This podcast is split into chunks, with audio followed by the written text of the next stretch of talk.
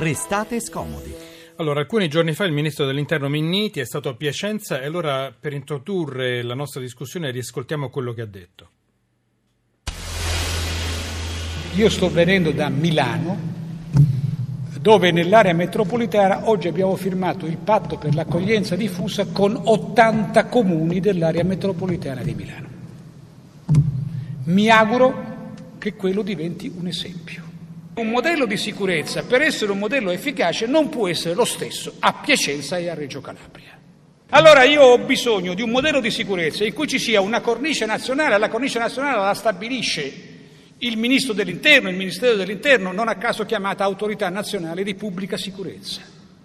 Ma poi come quella politica di sicurezza si calano sul territorio, quello lo si fa insieme con i sindaci perché i sindaci conoscono meglio il territorio di quanto lo possa conoscere il Ministro dell'Interno. Allora, senza la collaborazione tra Ministero e Sindaci non si va avanti, dice in soldoni Minniti, ma il territorio è diviso su questo, anche a Milano, la Milano citata dal Ministro. Ci sono comuni che hanno detto di sì a questo coordinamento che ovviamente prevede anche la distribuzione di quote di richiedenti asilo per un'accoglienza diffusa, invece altri comuni hanno detto di no. Noi siamo qui per ascoltare le ragioni dell'uno e dell'altro, cominciamo da Siria. Trezzi, sindaco di Cinisello Balsamo, ovviamente provincia di eh, Milano, buon pomeriggio, ben trovata voi, grazie. E ci spiega come funzionavano prima le cose? Ma dunque, ehm, prima io parlo per il mio comune e per l'esperienza che, eh, che, che ho avuto io. Allora, sostanzialmente prima il prefetto, devo dire sempre molto correttamente, chiamava i comuni e chiedeva una disponibilità. Poteva succedere però che alcuni privati autonomamente potessero mettere a disposizione della prefettura alcuni stabili e che di fatto poi questi stabili venissero in qualche modo eh, utilizzati per ospitare migranti. Questo, eh, questo, protocollo che noi abbiamo davvero auspicato eh, da tempo ci permette di avere una voce in capitolo, cioè di dire ok siamo disponibili ad ospitare dei richiedenti asilo però alle condizioni e con le modalità che sono adeguate ai nostri territori, nel numero e nella disposizione. Un conto è avere 100 profughi in un unico eh, edificio, un conto è avere numero, eh, lo stesso numero di profughi con un'accoglienza più diffusa e avendo condiviso il progetto di accoglienza con le realtà eh, che gestiscono il, il, l'accoglienza e con le realtà di tutto il privato sociale del volontariato che operano sul territorio. Quindi se io privato voglio mettere a disposizione una casa che non utilizzo, eh, rientro in questo diciamo, calderone del comune, è il comune che gestisce tutto, anche il privato? Allora, il comune, il comune dice alla, alla, prefettura, prefettura, io eh, ho reperito la disponibilità di avere queste strutture, che sono strutture che per caratteristiche, collocazione, eh, quartiere possono essere interessanti. Il prefetto poi ha un eh, elenco di enti gestori che ha eh, che ha mh, utilizzato attraverso una procedura di selezione e su quello poi si eh, lavora su un progetto di integrazione. Noi abbiamo già 70 profughi sul territorio, eh, sì. divisi in piccoli gruppi, con un rapporto in, in, continuo, costante con gli enti gestori, ma anche con una rete di tutto il privato sociale, di volontari che di fatto hanno eh, accompagnato la presenza di questi profughi con dei corsi di italiano, con delle attività di carattere aggregativo e sportivo, ma anche con delle attività di volontariato. Senta, riman- eh. rimanga con noi, saluto anche Michele Iacobelli, sindaco di Palazzago, siamo a Bergamo e lei è contrario al patto, buon pomeriggio, ben trovato. Buon pomeriggio a tutti. Poi metto anche sì. una nota personale. Allora, lei mi corregga se sbaglio. Eh, leggo Prego. che è un alpino, è un donatore di sangue, quindi non possiamo dire che sia disinteressato a chi incontra nella sua vita. Eppure lei dice di no a questo patto che, così come ci, ha, eh, ci è stato spiegato dal sindaco di Cinisello Balsamo, ha delle, della razionalità che prima sicuramente non, non, non c'era. Esattamente, sono eh, uno dei volontari. Bergamo è una provincia tra le più numerose per numero di volontari, per cui giustamente ha detto bene, la ringrazio, non si può dire che eh, non ci importi della gente. Ma come diceva appunto il ministro Minniti, eh, i sindaci sono quelli che conoscono di più il territorio. Di conseguenza, appunto perché i sindaci conoscono il territorio, io dico per la mia realtà, non è giusto che vengano accolti, tra virgolette, dei presunti profughi, proprio perché io conosco le difficoltà che i miei cittadini vivono. E come dicevo al mio prefetto, con molto rispetto ovviamente, perché il prefetto è una figura che va rispettata, sta facendo il suo lavoro, sta obbedendo agli ordini del governo ed è giusto che obbedisca agli ordini che riceve dal governo democraticamente eletto, di conseguenza non è giusto, io ho detto al prefetto, ho eh, i miei cittadini che sono in difficoltà economica verrebbe visto come un'ingiustizia nei loro confronti. Eh, un paio di cose. Primo, i, lei ha detto che bisogna obbedire al prefetto e i, comunque i richiedenti asilo arriveranno lo stesso anche nei comuni che non hanno sottoscritto questo patto? Questo è da vedere, questo è da vedere perché ad esempio da noi, noi abbiamo fatto una delibera già nel 2014 per eh, vietare l'utilizzo degli immobili comunali eh, per ospitare i presunti profughi, questa è una prima cosa.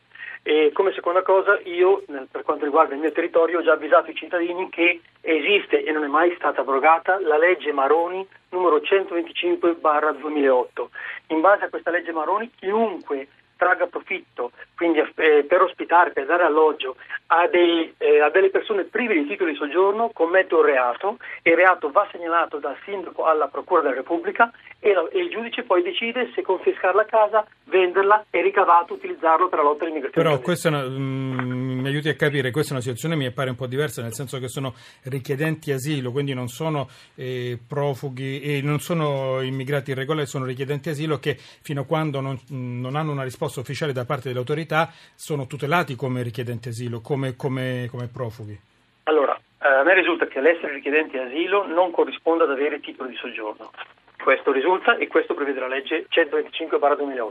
Poi, se il governo dice no, eh, bypassiamo, anzi noi prendiamo la legge, la legge Maroni, la legge 125-2008, lo faccia, fa del Parlamento, cancelli la legge, lo dica ai cittadini, poi vediamo le prossime elezioni. E rimanga con noi Siria Trezzi, eh, Cenisello Balsamo, eh, eh, sicuramente i comuni hanno pochi soldi, sicuramente, e sicuramente sarà faticoso spiegare ai concittadini, guardate che anche, abbiamo anche questo capitolo di spesa. Lei come no, fa? non abbiamo un capitolo di spesa, non abbiamo un capitolo di spesa, ah, no, nel, senso che, eh no, nel senso che eh, non, economicamente non grava sull'amministrazione comunale, nel senso che eh, le, mm, la spesa è a carico comunque degli enti gestori con un trasferimento che arriva direttamente dalla prefettura. Quindi il comune di Cinisello non ha un capitolo di spesa, su questo. No, questo, questa è una cosa importante. Allora torno da, da Michele. Su cosa allora? Sul welfare? Su quali sono gli elementi che potrebbero, secondo eh, il sindaco, invece pesare? Secondo Michele Jacobelli? Certo, ehm, successivamente quando poi i primi due anni possono essere a carico della collettività in quanto Stato italiano che paga le, eh, questi 35 euro al giorno alle, alle cooperative eccetera, ma successivamente poi questi quando Dio non voglia, chiederanno la residenza, eccetera, poi saranno tutti i costi per il Non lo decide, lo, lo decide no, no, l'autorità no. italiana se, se eh. possono stare o no. Prego. Appunto, appunto, però dato l'andazzo come mi permettete, posso continuare? Posso? Posso? Prego, prego. Sì, ecco, dicevo, ehm, il disegno è chiaro, no? C'era, eh, per andare un attimo al 2011, l'onorevole D'Alema del PD che diceva in Europa servono 30 milioni di immigrati, è un fatto che bisogna accettare.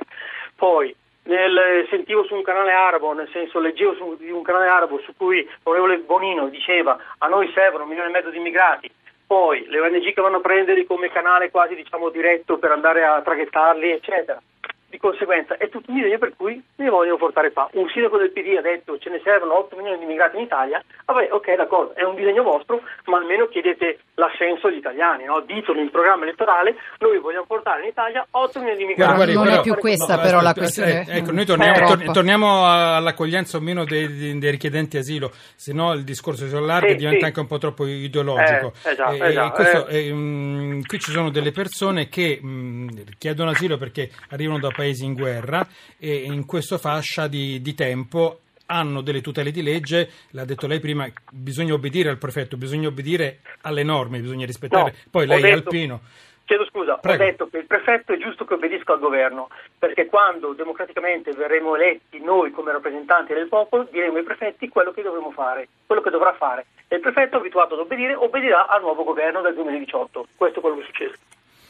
Senta, io torno da Siria Trezzi, sindaco. Eh, sappiamo che abbia, lei ha ricevuto tante minacce proprio per aver preso questa posizione. Peraltro, prima parlavamo della violenza sulle donne, contro le donne, e purtroppo molte di queste minacce sono di natura sessista, con insomma, insulti e, e altro. E, come, come sta vivendo tutta questa aggressione verbale che poi è indicativa di un odio che cova?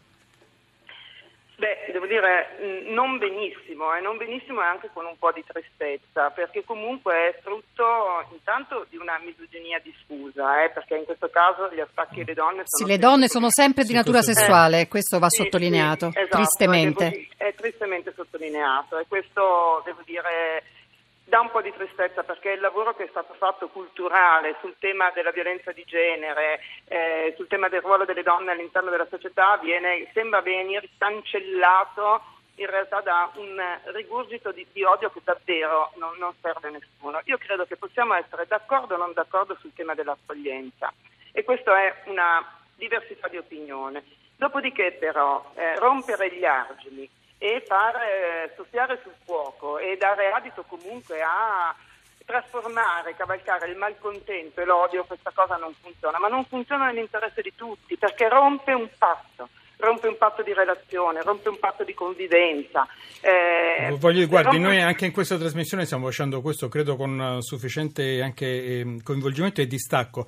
Ascoltare tutte le, le, le, campane. Un ascoltatore mi scrive che io personalmente io sono, eh, devo vergognarmi perché sono fazioso e sinceramente mh, mm, va bene, questo sono, ognuno è libero di pensare e di scrivere quello che vuole. Allora, noi ringraziamo Siria Trezzi, sindaco di Cinisello Balsamo e provincia di Milano e Michele Iacobelli, sindaco di Palazzago, provincia di Bergamo. Ringraziamo entrambi. Allora, però, lasciateci un, lo spazio per una cosa. Vogliamo salutare il professore Giovanni Bignami, che tante volte abbiamo ascoltato qui in trasmissione. Noi lo cercavamo spesso perché sapeva spiegare cose altrimenti quasi incomprensibili, almeno per noi, come piace a noi, e cioè con leggerezza e intelligenza, però anche con ironia. È quella dote che hanno solamente le persone veramente intelligenti e che si chiama autoironia. Un giorno, tre anni fa più o meno, con lui abbiamo parlato di onde radio che si diffondono nell'universo. Sentiamo quello che ci disse gli alieni hanno delle antenne fantastiche sì. e loro captano tutte le scemate che noi